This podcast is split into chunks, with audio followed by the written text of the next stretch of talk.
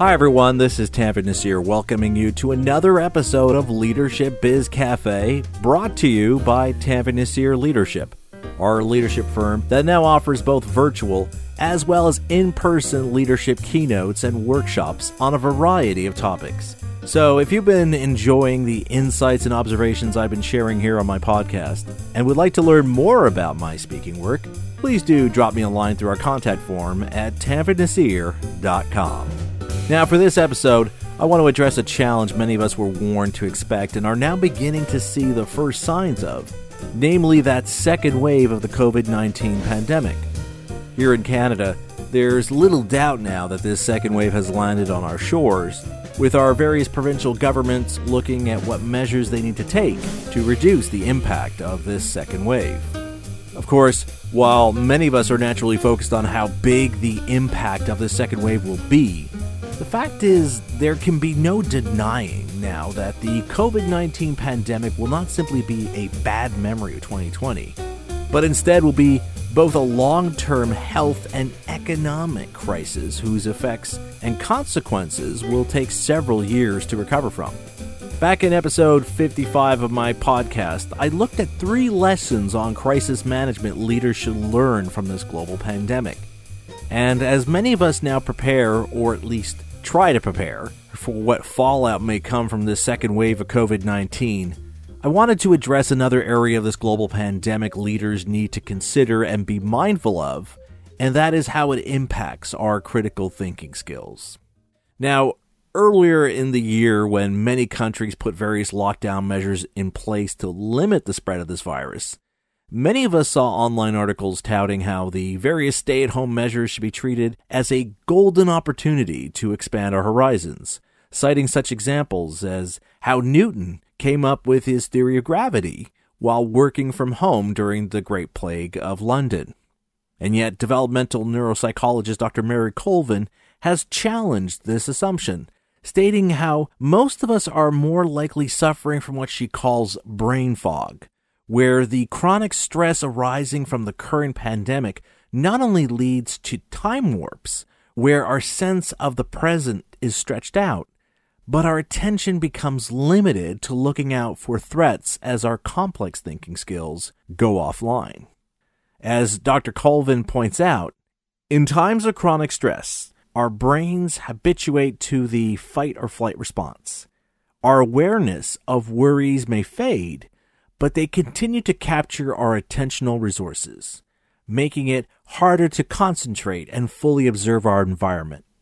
At the same time, we may be more distractible, jumping from one thing to the next, unknowingly searching for signs of threat. Some incoming information will be missed, creating little holes in our everyday memory.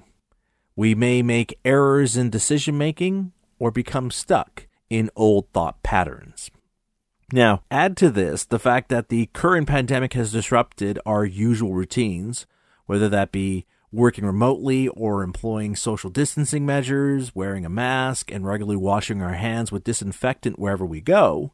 And it shouldn't be too surprising that many of us are struggling with a distracted mindset that naturally impedes our ability to think critically and focus on what matters most. So, in light of the prevailing uncertainties facing all industries, not just in the short term, but also in the long term, how can leaders boost their critical thinking skills while dealing with the chronic stress that impairs our complex thinking skills, including our decision making and planning skills? Well, that's what I wanted to address in this episode of my leadership podcast is I do believe there is a growing need for us to recognize the importance of boosting our critical thinking skills in light of this brain fog Dr. Colvin describes that COVID 19 has clearly given rise to. As such, here are three steps you can take to boost your critical thinking skills during this global health pandemic. The first step is to schedule what I call thinking time in your work week. Now, one of the biggest work impacts to come from the current health pandemic has been a disruption to our everyday work routines. With so many of us now working from home, those usual activities we do in our workspaces have been replaced with new ones. Some good and some not so good. Of course, One of the challenges this creates is making sure we're focusing our attention and efforts on what matters most. And as the quote I shared from Dr. Colvin points out, this is easier said than done when we're in a state of chronic stress. As such, the first step you need to take here is to literally schedule thinking time in your work week, which admittedly is now both easier and harder to do. It's easier to do now as we have more control over how we spend our days because of the fact that so many of us are still working from home. But that's also the reason why it's also harder for us to do as a result of the numerous distractions found in our homes that we're not used to tuning out. And yet, if you want to successfully dig yourself out of that brain fog and boost your critical thinking skills, you need to make time to exercise your brain. In much the same way many people are making sure to schedule time to exercise to avoid spending their days just sitting on the couch or at the kitchen table working away on their laptop. The second step to boosting your critical thinking skills during this global health crisis is to go for a walk to get some quiet time. When my hometown Montreal was put under lockdown to slow the spread of COVID 19 this past spring, one of the things I did a lot was to go for a walk around my neighborhood. I usually picked times when I knew most of my neighbors wouldn't be out so as to limit any contact I had. And with those who were out, I made sure to keep at least two meters distance between us. The reason I went out for these walks was not only to give myself something to do, but it also gave me that quiet space to simply think. And frankly, it's what I attribute to why I've been continuing to churn out new articles for my leadership blog and release new episodes of this podcast when so many of my colleagues started to wind down releasing new content for their audience. Similarly, when it comes to boosting your critical thinking skills, it's important that you make time to go out for walks to not just give you that quiet time critical thinking requires, but to also give you a change of scenery that actually aids with this process. In fact, studies have shown that going for walks can not only improve your ability to focus, but it can actually boost your creative problem solving skills. At the very least, it gives you a chance to take a break from all the negative news surrounding the COVID 19 pandemic and enjoy some fresh air. And speaking of fresh air, the third step to boosting your critical thinking skills during this COVID 19 pandemic is to breathe deeply. Whether you're out for a walk or at home in front of your laptop, scientists have discovered that how you breathe can actually impact the way you think and feel, both of which have an impact on your critical thinking skills. Researchers at Northwestern University conducted a series of experiments that demonstrated that inhaling through our nose stimulates areas of our brain associated with memory processing and decision making more than inhaling through our mouth does.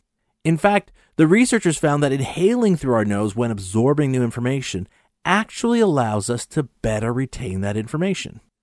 Several studies have already shown how deep breath exercises can help reduce stress levels and calm our emotional state, something that's no doubt needed in this stressful time.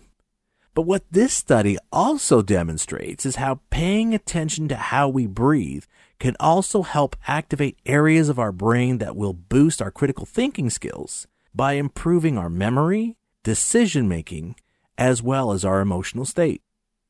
So, now when you think about going out to get some fresh air, make sure you pay attention to how you're breathing in that outdoor air, as taking in some deep breaths can do a whole world of good, provided you're staying socially distant from others, of course.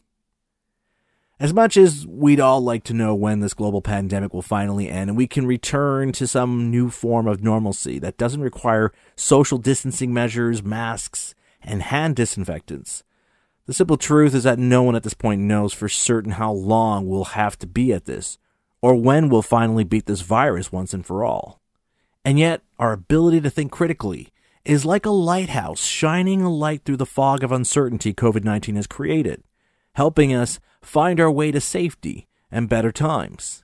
And there's little doubt that now is the time when we need leaders in all areas of society, both within the public and private realms, to not only be that voice of reassurance that we will collectively find a way through the storm and reach that safe harbor, but who will help us transform the way we work and live so as to improve the opportunities and experiences had by all under their care.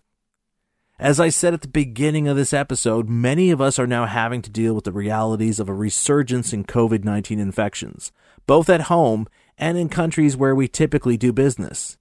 And this will have a tangible impact on our work, if not also creating more uncertainty for what's to come. As such, I wanted to share with you these three steps you can take right now to boost your critical thinking skills. Skills that are becoming increasingly critical to how successful you'll be in your leadership.